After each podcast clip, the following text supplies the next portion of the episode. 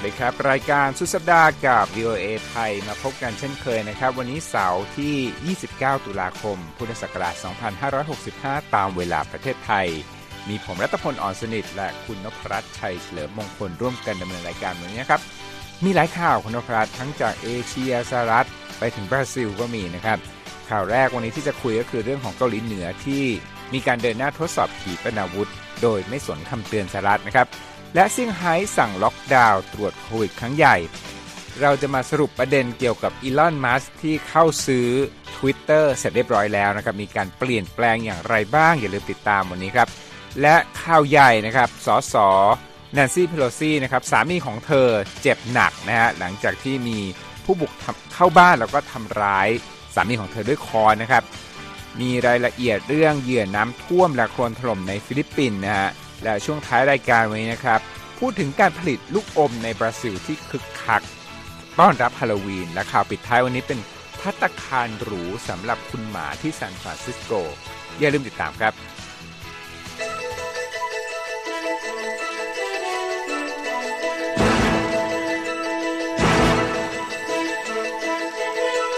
ครับ คุณนพรัตน์ครับครับข่าวแรกวันนี้คงเป็นเรื่องที่เกี่ยวข้องกับเอเชียนะครับอืมที่เกาหลีเหนือนั้นยังคงเดินหน้าทดสอบยิงขีปนาวุธ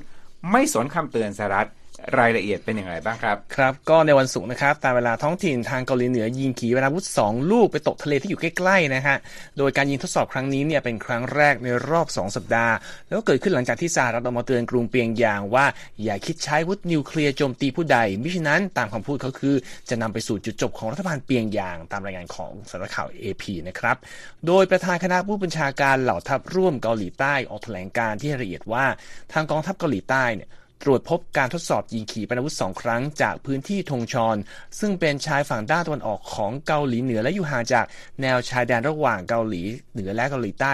ราว 60 กิโลเมตร แต่ค่อนไปทางเกาหลีใต้มากกว่าเมื่อเทียบแบบจุดที่ใช้ยิงทดสอบครั้งก่อนๆนะครับครับ โดยการทดสอบนี้เกิดขึ้นในช่วงกลางวันของวันศุกร์ แล้วก็ขีปนาวุธทั้งสองลูกบินเป็นระยะทางประมาณ 230 กิโลเมตร ที่ความสูง 24 กิโลเมตรครับแถลงการของเกาหลีใต้ก็ยังประนามการทดสอบขีปนาวุธครั้งนี้อย่างรุนแรงโดยการระบุว่าเกาหลีเหนือและมีคำพูดนะครับว่าทำการยั่วยุอันร้ายแรง ที่จะบ่อนทำลายสันติภาพในภูมิภาค และยังเป็นการละเมิดมติคณะมนตรีความมั่นคงสหประชาชาติที่สั่งห้ามเกาหลีเหนือ ไม่ทำการใดๆเกี่ยวกับขีปนาวุธเป็นอันขาดด้วยนะครับ ทางกองบัญชาการภูมิภาคอินโดแปซิฟิกของสหรัฐก็กล่าวว่า การยิงทดสอบครั้งล่าสุดนี้ นั้นยังไม่เห็นถึงสิ่งที่เรียกว่าผลกระทบที่สั่นคลอนเสถียรภาพ ของโครงการพัฒนาขีปนาวุธ และอาวุธนิวเคลียร์โดยเกาหลีเหนืออันผิดกฎหมายครับ ขณะที่กระทรวงกลาโหมญี่ปุ่นเปิดเผย การตรวจพบการทดสอบยิงขีปนาวุธเช่นกัน และเปิดเผยว่าเจ้าหน้าที่ของตนกำลังวิเคราะห์ว่าขีปนาวุธนั้นเป็นประเภทใด และมีวิธีการยิงอย่างไร ส่วนกระทรวงเกาอ่าต่างประเทศเกาหลีใต้นะครับ ก็กล่าวว่าคณะผู้แทนด้าน นิวเคลียร์ของตนได้หารือทางโทรศัพท์กับทางฝ่ายสหรัฐและญี่ปุ่นแล้ว หลังมีรายงานการยิงทดสอบครั้งนี้ แล้วทั้ง 3 ก็เห็นพ้องต้องกันว่า ต้องมีการยกระดับความร่วมมือให้มากขึ้น ในเรื่องของเกาหลีเหนือ พร้อมทั้งเรียกร้องให้กรุงเปียงยางยุติโครงการทดสอบอาวุธทั้งหมด และหันหน้ากลับคืนเข้าสู่โต๊ะเจรจาได้แล้วครับครับการยิงทดสอบขีปนาวุธครั้งล่าสุดนี้ของเกาหลีเหนือนะครับมีขึ้นในวันสุดท้ายของการซ้อมรบประจำปีเป็นเวลา 12 วัน ของเกาหลีใต้ ซึ่งมีเจ้าหน้าที่ทหารสหรัฐจำนวนหนึ่งเข้าร่วมด้วยนะครับคุณนพรัตน์ครับก่อนที่กองทัพอากาศของทั้งสองประเทศจะร่วมกันฝึกซ้อมรบครั้งใหญ่ ภายใต้โครงการที่เรียกว่า Vigilant Storm เป็นเวลา 5 วันในสัปดาห์หน้านะครับ โดยเกาหลีใต้นั้นจะส่งเครื่องบินรบ 140 ลำเข้าร่วมการฝึกซ้อม กับเครื่องบินรบดาว 100 ลำของสหรัฐร่วมกันนะครับ ทั้งนี้นะครับเกาหลีเหนือมองครับว่าการที่สหรัฐและเกาหลีใต้นั้น ซ้อมรบกันเนี่ยเป็น การโจมตีอย่างหนึ่งนะการเตรียมพร้อมสำหรับการโจมตีตนขณะที่เกาหลีใต้แล้วก็สหรัฐยืนยันตรงข้ามนะครับบอกว่าที่ทำเนี่ยเป็นการเตรียมการป้องกันล้วนๆนะครับคุณนพรัตน์ครับเอาละครับอีกเรื่องหนึ่งจะเป็นข่าวใหญ่ที่อเมริกาใช่ก็คือสามีของประธานสภาผู้แทนรัษฎรนะสสแนนซี่เพโลซีนั้น เจ็บหนักหลังจากถูกทำร้ายด้วยค้อนนะมีคนบุกเข้าไปที่บ้านแล้วก็ทำร้ายใช่รายละครับเอียดเป็นอย่างไรบ้างครับ ก็เอ่อวันนี้นะครับสถานีข่าวทุกช่องในสหรัฐก็รายงานข่าวเรื่องทั้งวันเลยครับเนื้อเรื่องคือว่าพอลเพโลซีสามีของสสแนนซี่เพโลซีประธานสภาผู้แทนราษฎรสหรัฐนะครับ ถูกชายผู้ต้องสงสัยคนหนึ่งที่แหล่งข่าวบอกว่า ชื่อเดวิดเดพาเพ่บุกเข้าไปในบ้านเรียกร้องหา ตัวประธานสภาผู้แทนราษฎรสหรัฐมีคำพูดโค้ดมาว่าแนนซี่อยู่ไหนแนนซี่อยู่ไหนใส่หน้าของพอลแล้วก็ใช้ค้อนที่พกติดตัวมาทุบทำร้ายเขานะฮะแหล่งข่าวที่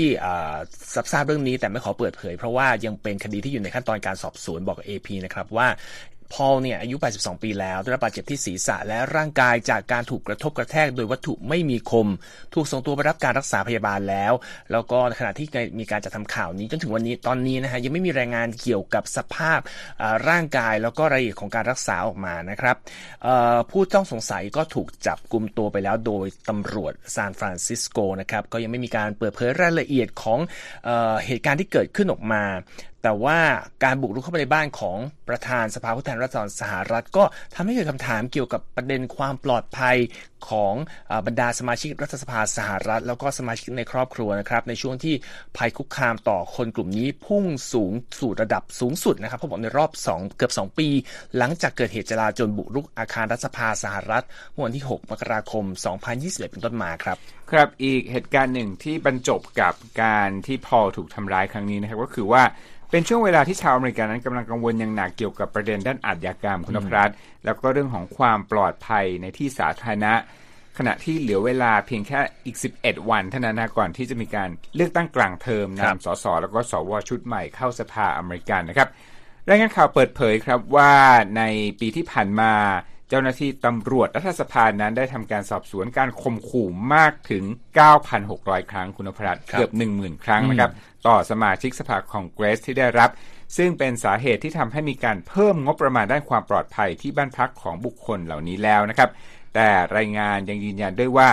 ตนนั้นต้องการควบคุมการคุ้มครองมากกว่าที่เป็นอยู่เพ ราะมีกรณีคนแปลกหน้าเข้ามาปรากฏตัวที่บ้านเพิ่มขึ้น และบางรายนั้นได้รับคำขู่มากขึ้นเรื่อยๆ ด้วยนะครับครับ ในช่วงที่ผ่านมาในย้อนประวัติศาสตร์อเมริกันนะครับมีเหตุการณ์ใช้ความรุนแรงต่อสมาชิกสภาคองเกรสหลายคนนะครับอาทิเช่น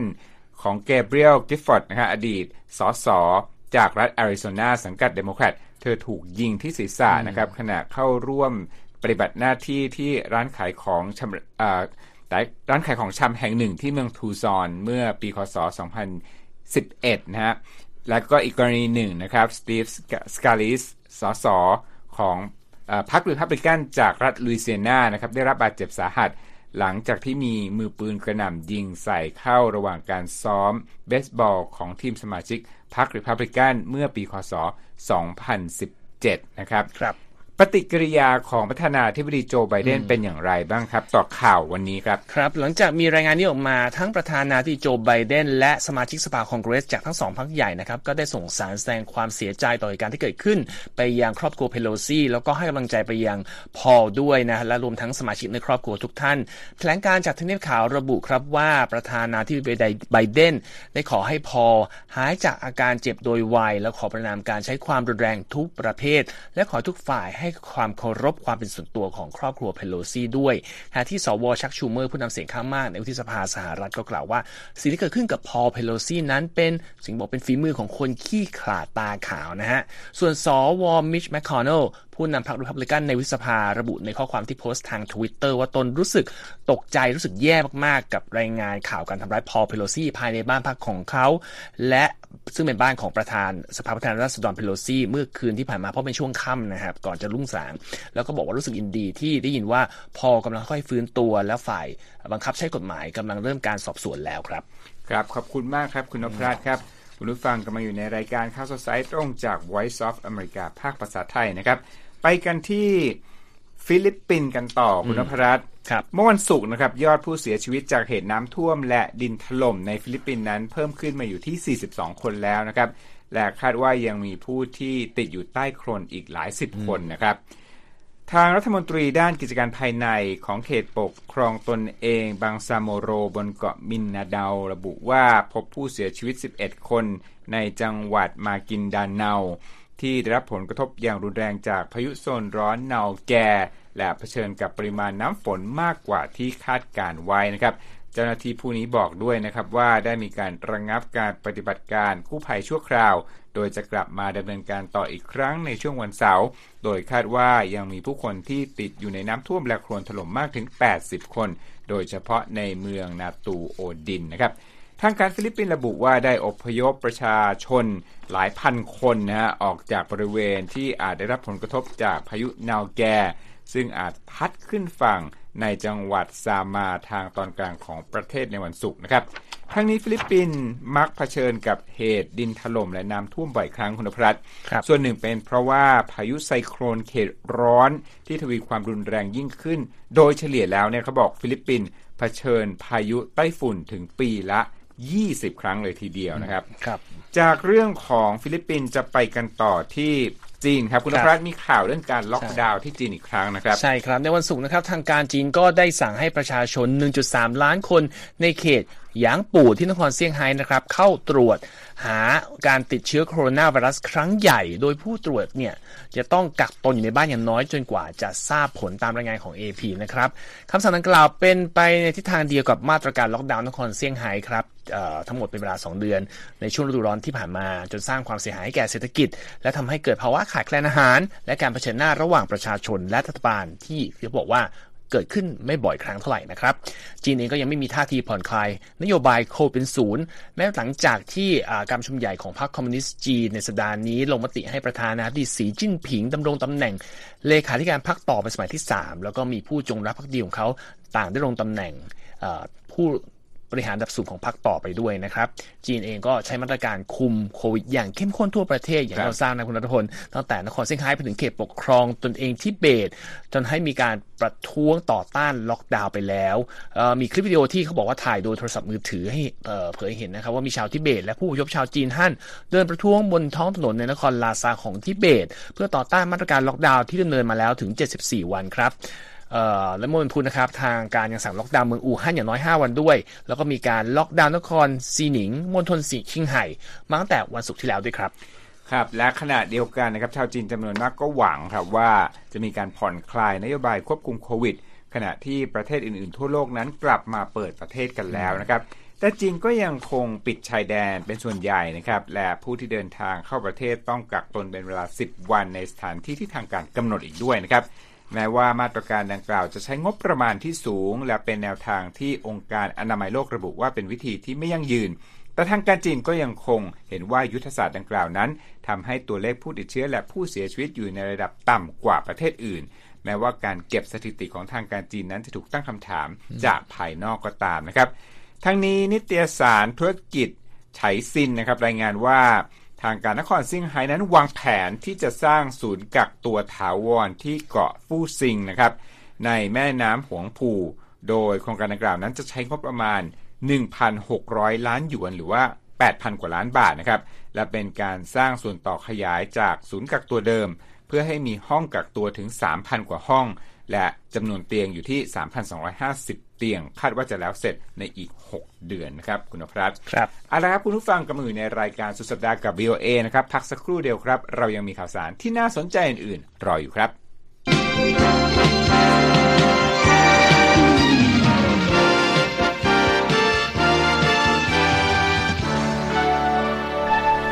ครับคุณนพรัตน์มีสองเรื่องใหญ่ในอเมริการออยู่ในเบรกนี้นะครับ เรื่องแรกก็คือเรื่องของการหาเสียงของพรรคเดโมแครตที่มีตัวแสดงห น้าคุ้นกลับมาในฉากการเมืองอีกครั้งใช่ไหมครับเขาคือใครครับ เขาคืออดีตประธานาธิบดีบารักโอบามาครับ ซึ่งปรากฏตัวทางหน้าจอบ่อยมากช่วงหลังเพื่อหาเสียงให้กับลูกพรรคที่กำลังเข้าชิงชัยในการเลือกตั้งกลางเทอมนะครับ เพราะว่าเหลือเวลาอีกไม่ถึง 2 สัปดาห์เท่านั้น และขณะนี้เนี่ยพรรคเดโมแครตเขาก็บอกว่ายืนตกเพราะเสี่ยงที่จะสูญเสียความเป็นผู้นำเสียงข้างมากในทั้งสองสภาด้วยเหตุนี้ก็เลยต้องมาใช้บริการของอดีตประธานาธิบดี เพื่อหวังดึงคะแนนเสียงช่วงโค้งสุดท้ายนี้ครับคุณรัตพล โดยในวันศุกร์นะครับประธานอดีตประธานาธิบดีโอบามาเดินทางไปรัฐจอร์เจีย จากนั้นก็บอกว่าจะเดินทางไปที่รัฐวิสคอนซิน รัฐเนวาดา และรัฐเพนซิลเวเนีย ซึ่งทั้งหมดล้วนเป็นสมรภูมิสำคัญสำหรับการเลือกตั้งในวันที่ 8 พฤศจิกายนนี้ เพราะว่าในพื้นที่ทั้ง 4 รัฐที่ว่านี้มีการแข่งขันสูงมาก โดยเฉพาะในสภาสูงนะครับ และผู้ท้าชิงในพรรครีพับลิกันก็กำลังเริ่มมีชัยได้เปรียบอยู่ ซึ่งถ้าหากพรรครีพับลิกันสามารถกลับมาเป็นผู้นำเสียงข้างมากในทั้งสองสภาได้ ก็จะสามารถทำการยับยั้งวาระแผนงานต่างๆ ของประธานาธิบดีโจไบเดน สกัดกั้นผู้ที่ประธานาธิบดีไบเดนเสนอชื่อให้เขารับตำแหน่ง ทั้งหลาย ซึ่งรวมถึงตำแหน่งตุลาการศาลสูงด้วย รวมทั้งอาจจะสั่งทำการสอบสวนรัฐบาลชุดปัจจุบันได้อย่างอิสระด้วยนะครับทีนี้ข้อมูลจากการสำรวจของ Reuters Ipsos แสดงให้เห็นว่าความนิยมในตัวประธานาธิบดีไบเดนอยู่ที่ระดับราว 39%นะครับก็ทำให้ตัวประธานาธิบดีอดีตประธานาธิบดีโอบามาต้องเข้ามารับหน้าที่ช่วยดันคะแนนนิยมในพักช่วงโค้งสุดท้ายนี้ มีความเห็นจากนักวิเคราะห์ด้านการเลือกตั้งจากหน่วยงาน Inside Elections ในกรุงวอชิงตันนะครับบอกว่าที่อดีตประธานาธิบดีโอบามาเนี่ยมาทำหน้าที่นี้เพราะว่าดูจะเป็นทูตที่ทำหน้าที่ได้ดีกว่าประธานาธิบดีไบเดนในรัฐสมรภูมิ เนื่องจากความนิยมในอดีตผู้นำยังดีอยู่ และเพราะโอบามาไม่ได้มีส่วนเกี่ยวข้องกับประเด็นต่างๆ ในปัจจุบันที่ผู้มีสิทธิ์ใช้เสียงกำลังกังวลอยู่นะครับนอกจากสีรัฐที่ว่าไปแล้วเนี่ยก็มีกำหนดจะเดินทางไปรัฐมิชิแกนซึ่งจะมีการเลือกตั้งผู้ว่าการรัฐด้วยครับ ครับและด้วยภาวะ ที่ประชาชนนั้นอยู่ภายใต้ความกังวลนะครับเรื่องเงินเฟ้อเรื่องสภาพเศรษฐกิจของประเทศไบเดนก็ไม่ค่อยจะปรากฏตัวในกิจกรรมหาเสียงของพรรคมากเท่าใดในช่วงที่ผ่านมานะครับรบซึ่งถ้ามองย้อนกลับไปก็จะเห็นว่าทั้งอดีตประธานาธิบดีโอบามา แล้วก็อดีตประธานาธิบดีโดนัลด์ทรัมป์นั้น ออกมาช่วยพักหาเสียงหลายสิบครั้งในช่วงปีที่ 2 ของการดำรงตำแหน่งของผู้นำประเทศนะครับ อย่างไรก็ดีคุณพรัต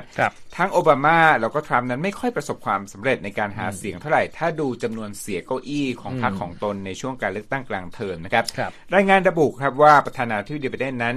มีแผนที่จะลงพื้นที่หาเสียงในรัฐฟลอริดาในสัปดาห์หน้านะครับเพื่อที่จะช่วยชาลีคริสต์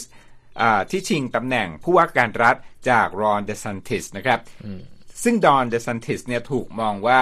จะเตรียมลงเลือกตั้งหรือไม่นะสำหรับประธานาธิบดีในอีก 2 ปีจากนี้นะครับหลังจากการเสร็จสิ้นภารกิจนี้แล้วเนี่ยโจไบเดนก็จะเดินทางไปร่วมกับประธานาธิบดีโอบามา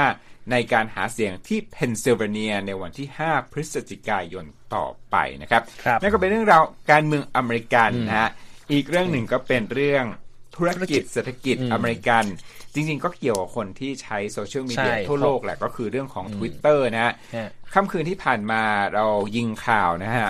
อีลอนมัสสามารถปิดดิวแล้วก็ขึ้นเป็นผู้บริหารเปิดฉากด้วยการไล่ผู้บริหารชุดเก่าออกนะฮะก็หลังจากที่จู่ๆก็ได้สามารถสรุปดีลคือมันพลาดอย่างที่คุณรัตพงศ์ว่านะครับก็มีข่าวตามมาเลยว่า ปลดผู้บริหารระดับสูง 3 คนออกจากตำแหน่งอันประกอบไปด้วยปารักอักรวาลซีอคนปัจจุบันนะครับซึ่งจะเป็นอดีตไปแล้ว แล้วก็เนสซีโกประธานเจ้าหน้าที่บริหารด้านการเงินหรือ CFO และร้านอีกรายหนึ่งชื่อวิจายากาเด้เขาบอกเป็นหัวหน้าฝ่ายกฎหมาย แล้วนโยบายของบริษัท โดยที่ทางมัสเนี่ยกล่าวหาว่า 3 คนนี้ทำให้ตนและนักลงทุนเข้าใจผิดเกี่ยวกับจำนวนบัญชีปลอมที่มีอยู่ใน Twitter ในช่วงที่กำลังเดินเรื่องขอซื้อบริษัทอยู่ เพราะฉะนั้นก็เลยปลดไปซะแต่ว่าไม่ได้มีรายละเอียดอะไรเพิ่มเติม ซึ่งทำให้เกิดความกังวลใจในกลุ่มพนักงานกว่า 7,500 คน ที่มีข่าวก่อนหน้านี้ว่าจะสั่งปลด 3 ใน 4 ไปแล้วเออคือมัสก์ก็ไม่ได้ออกมาให้เหตุผลเรื่องนี้ ก่อนหน้านี้มัสก์ประกาศว่าต้องการจำกัดกำจัดบัญชีสแปม บัญชีปลอมที่อยู่ใน Twitter แล้วแก้ไขอัลกอริทึมที่ควบคุมเนื้อหาว่า อันไหนควรจะปรากฏอยู่บนแพลตฟอร์มบ้าง แล้วก็ป้องกันไม่ให้สื่อแห่งนี้เขาบอกว่ากลายเป็นพื้นที่สะท้อนความเกลียดชังและความแตกแยก พร้อม ๆ กับจะทำการจำกัดการเซ็นเซอร์เนื้อหาด้วยตอนนี้ก็เลยต้องรอว่าลาจะทำอย่างไรต่อ ในส่วนของ 3 คนที่ถูกปลดไปเนี่ยเขาบอกตอนนั้นอยู่ที่สำนักงานใหญ่ที่นครซานฟรานซิสโกนะครับพอมีการสรุปข้อตกลงการซื้อขายปุ๊บก็ถูกเจ้าหน้าที่รักษาความปลอดภัยเชิญตัวไปเรียบร้อย รอยเตอร์พยายามหาความเห็นจากทั้ง Twitter และมาร์กแล้วก็ผู้บริหารคนอื่น แต่ก็ไม่สามารถได้คำตอบก่อนที่จะทำรายงานนี้เสร็จนะครับ ครับ อีกด้านหนึ่งนะ เป็นรายงานเชิงวิเคราะห์จาก AP บอกว่า แล้วต่อจากนี้จะเกิดอะไรขึ้นกับ Twitter นะครับ ก็มี 3 ประเด็นที่ผมจะหยิบยกมาเล่าให้ฟังแล้วกันนะครับ ประเด็นแรกก็เป็นเรื่องของการจับตาดูนะว่า Twitter เนี่ยจะอนุญาตให้ผู้ที่เคยมีบัญชี แต่ว่าถูกแบนไป แล้วก็เป็นสายอนุรักษ์นิยม กลับมาใช้ Twitter อีกครั้งได้หรือไม่นะครับ แล้วก็ประเด็นดังกล่าวเนี่ยถูกจับตามองมากขึ้นเรื่อยๆ เพราะว่าจะมีการเลือกตั้งในหลายประเทศ เช่นสหรัฐแล้วก็บราซิลนะครับ อดีตประธานาธิบดีสหรัฐโดนัลด์ทรัมป์ซึ่งถูกระงับใช้บัญชี Twitter ไปกล่าวเมื่อวันศุกร์นะครับว่าตนนั้นดีใจอย่างมากที่ Twitter ตอนนี้เนี่ยกลับมาอยู่ในมือคนที่มีสติสมประกอบอีกครั้งหนึ่งนะครับแต่ทรัมป์ก็ยังโฆษณาให้คนมาใช้สื่อออนไลน์ของเขาที่ชื่อ Truth Social เช่นกันนะครับก่อนหน้านี้ทรัมป์ก็บอกนะครับว่าจะไม่กลับไปใช้ Twitter ถึงแม้ว่าจะถูกปลดแบนก็ตามครับ แต่ว่าผู้เชี่ยวชาญแล้วก็นักสังเกตการบอกว่าเขาคงอาจจะห้ามใจลำบากนะ ถ้าสมมุติว่าถึงเวลาที่จะต้องประกาศว่าตนนั้นจะลงเลือกตั้งเป็นประธานาธิบดีอีกหรือไม่ในอีก 2 ปีจากนี้นั่นเองนะครับ อีกประเด็นหนึ่งนะฮะที่เป็นที่สนใจของ AP ก็คือว่า เกี่ยวข้องกับรายได้ของบริษัทคุณนพรัตน์อีลอน มัสเนี่ยเคยแสดงความไม่เห็นด้วยนะ ที่ Twitter เนี่ยพึ่งพารายได้จากโฆษณานะ แล้วคิดว่า Twitter เนี่ยควรจะมีโมเดลของธุรกิจใหม่ ด้วยการเพิ่มรายได้จากค่าสมาชิกแทนนะ เขาบอกว่าโมเดลเดิมเนี่ยทำให้บริษัทผู้นำโฆษณามาขายลง Twitter เนี่ยมีส่วนในการกำหนดทิศทางของบริษัทมากเกินไปนะครับแต่อย่างไรก็ตามนะเมื่อวันพฤหัสบดีเขาก็ได้ส่งสัญญาณไป ให้กับผู้ที่นำโฆษณามาลงบน Twitter ในเชิงบวกนะบอกว่าอยากให้ Twitter เป็นแพลตฟอร์มสำหรับการลงโฆษณาที่น่าเคารพมากที่สุดในโลกนะนะครับ ประเด็นสุดท้ายที่จะมาเล่าให้ฟังก็คือเป็นเรื่องของกฎระเบียบต่างๆนะครับ ทางรัฐบาลของสหภาพยุโรปเนี่ยต้องการให้บริษัทเทคโนโลยี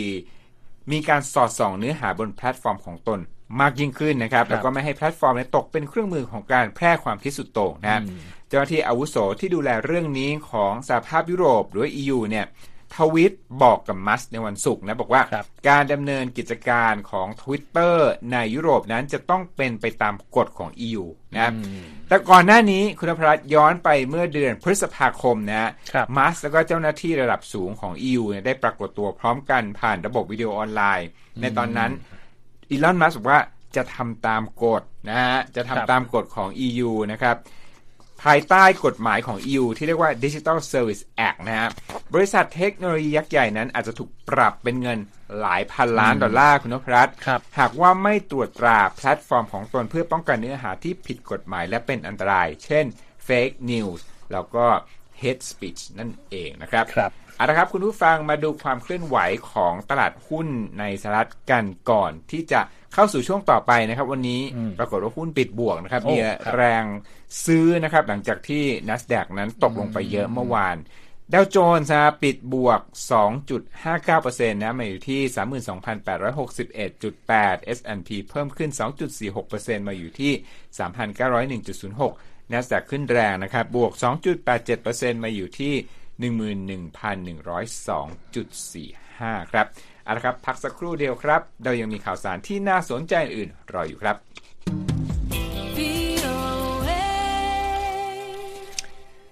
ครับก็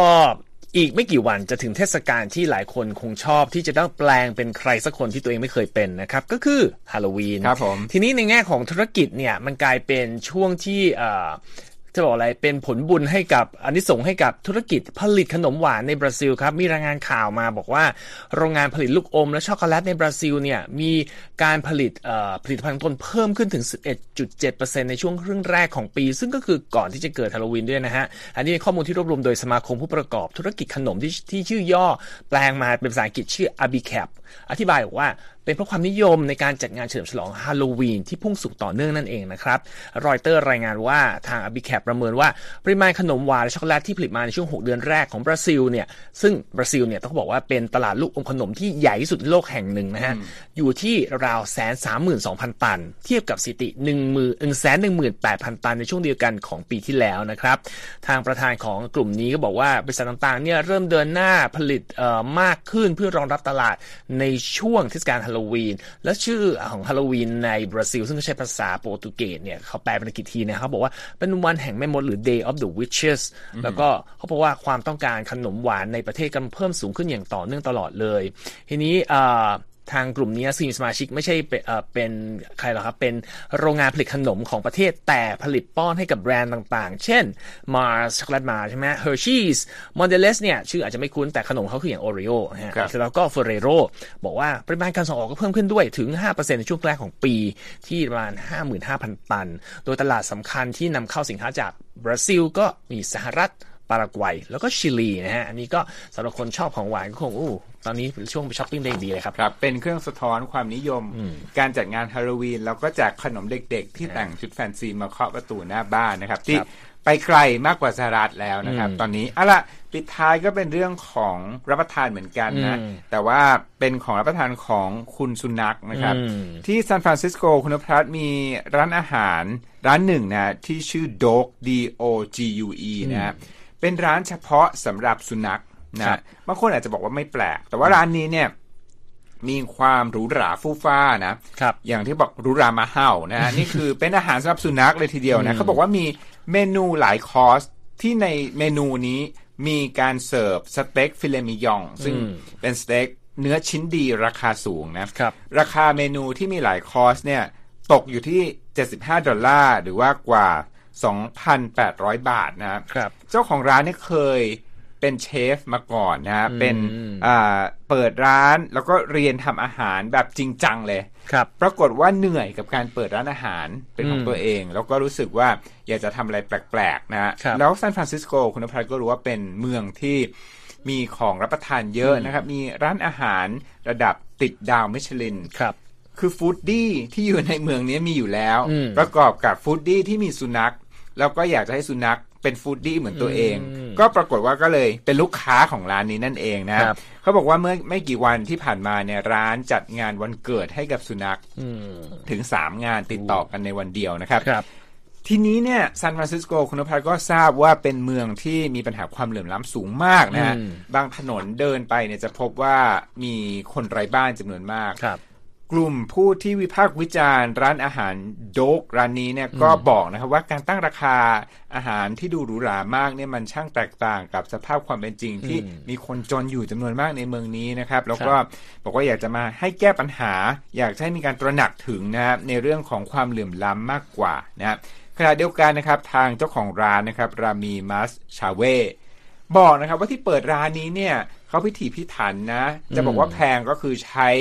เครื่องปรุงในเกรดเท่ากับมนุษย์รับประทานเลย แล้วก็ที่สำคัญเขาบอกว่าต้องการที่จะสร้างความตระหนักรู้สำหรับโภชนาการอาหารของสุนัขนะฮะครับมี 2 เรื่องก่อนที่จะจบรายการเขาบอกว่าอาหารที่ปรุงให้สุนัขเนี่ยใช้วัตถุดิบเทียบเท่ากับที่คนรับประทาน แต่ว่า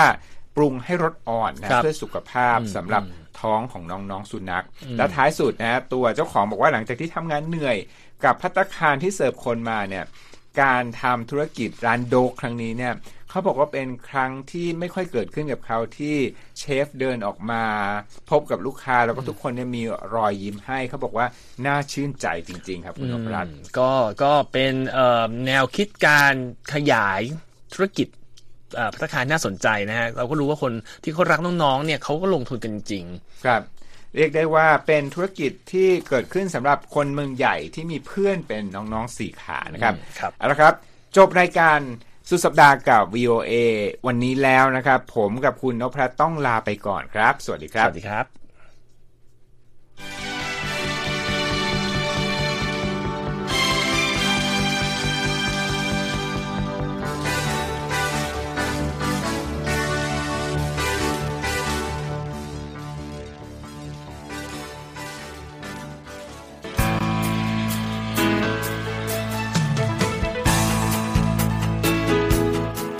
ครับ และที่จบไปก็คือรายการจาก Voice of America ภาคภาษาไทย หากคุณผู้ฟังต้องการฟังรายการในวันนี้อีกครั้ง สามารถเข้าไปได้ที่เว็บไซต์ voa thai com และคลิกที่โปรแกรมของเราครับ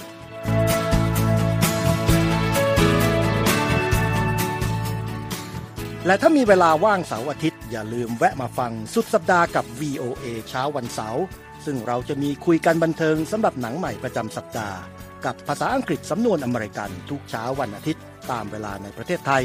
ติดตามฟังย้อนหลังได้จากเว็บไซต์ของเราเช่นกันครับ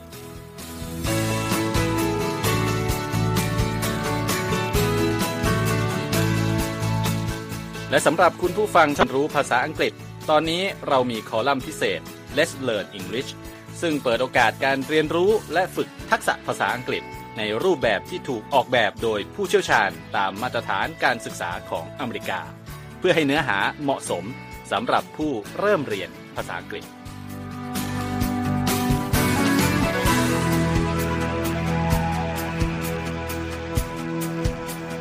ครับเรายังมีวิดีโอที่จัดทำขึ้นเป็นพิเศษ สะท้อนเรื่องราวหลากหลาย ตั้งแต่ชีวิตคนไทยในสหรัฐ ไปจนถึงเหตุการณ์สำคัญต่างๆ ที่เกิดขึ้นในอเมริกามาเสนอเป็นประจำ ซึ่งติดตามได้ทั้งทางเว็บไซต์ voa thai com Facebook และ YouTube VOA Thai ครับ